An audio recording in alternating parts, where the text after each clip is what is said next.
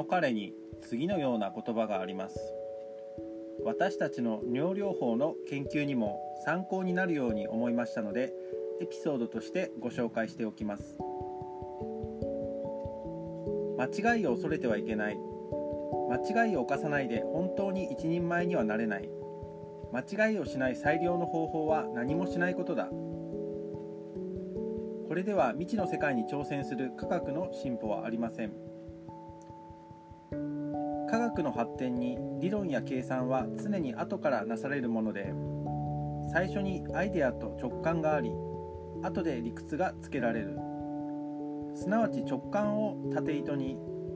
理屈を横糸にして織りなされた織物が科学である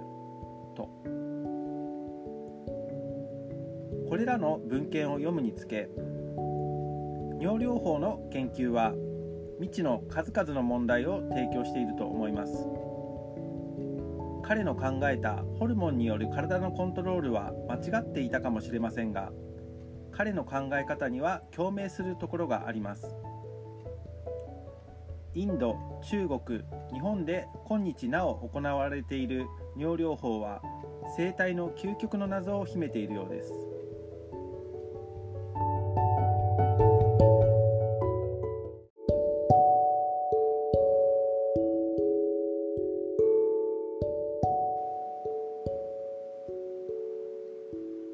木本名誉教授の実験の結果は尿が薬物ではなく体の情報源であることの証明にもなるのです。なぜならば尿が薬物的効果を示すことができるとすれば腎臓がんや膀胱がんなどできるはずがないのです。尿は体内では何らの効果も示さないのです。一旦排出されて体内の情報源として喉部分にあると考えられるセンサー細胞に触れることによって別点4に示すように自然治癒力を増強してそれぞれの病原に対抗する力を発揮するものと考えられるのです。微量の体内情報が起爆資料となって必要な自然治癒力が増強されるものと考えられるのです。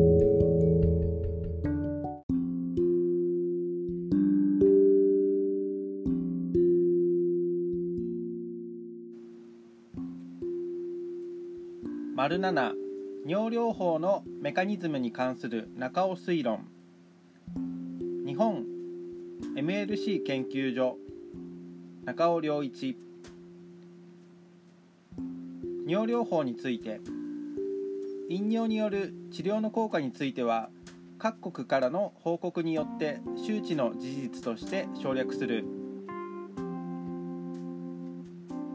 尿を飲むことは人類の本能であった。1種族保存のための生殖の行為。2生命の誕生と同時にそれを維持するための栄養分摂取の行為。3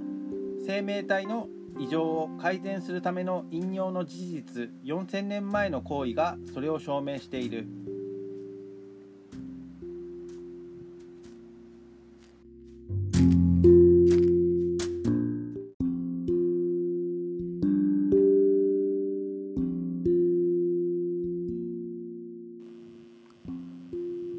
尿療法効果のメカニズムに関する考察。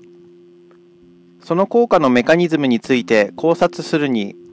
まず尿は薬物として効果を表すのではなく病院の情報源と考えられるのである。すなわち体内変化のコピーである。次の諸事情により尿にインプットされた体内情報は喉の部分を通過することによりその病変を分析し自然治癒力を活性化して病変の回復を促すものと考えられるのである。その根拠として1尿をカテーテルで1ヶ月間胃に注入しても効果はない。括弧2膀胱輸尿管腎臓にがんなどの発生する事実は体内の尿には性がん効果は全く認められない証拠であるがその尿を経口投与することによりがん細胞の消退、消滅が認められる。括弧3、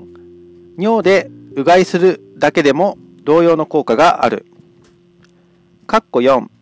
飲尿後すぐうがいすると効果がない。括弧5、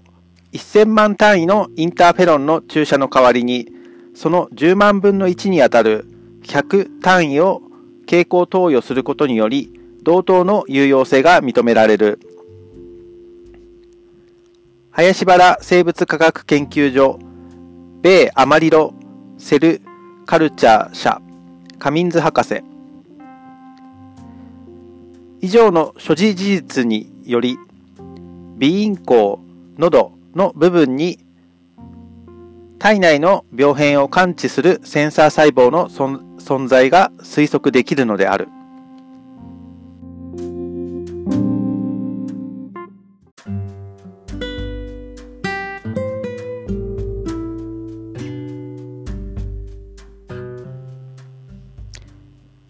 免疫物酸性刺激に関する推論、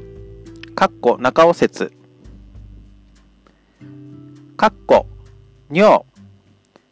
病気の情報源で体のコピーである。その後、かっこ喉、病原感知のセンサー細胞がある。その後、かっこ脳、情報を視床下部に伝える。その後、脳が感知した情報により、免疫血液系を調整する液性分子サイトカインの酸性刺激となり、その後、インターロイキン X その他を酸性、その後、自然治癒力の活性化、その後、失病回復。免疫系を調整するインターロイキン、カッコ IL という言葉で呼ばれていたわけです。インターロイキン、コロニー刺激因子、インターフェロン、そういうものを全部総括して細胞から出て細胞に働いて何らかの作用をするという意味でサイトカインと呼ばれるわけです。日本医師会雑誌第114巻74号 P836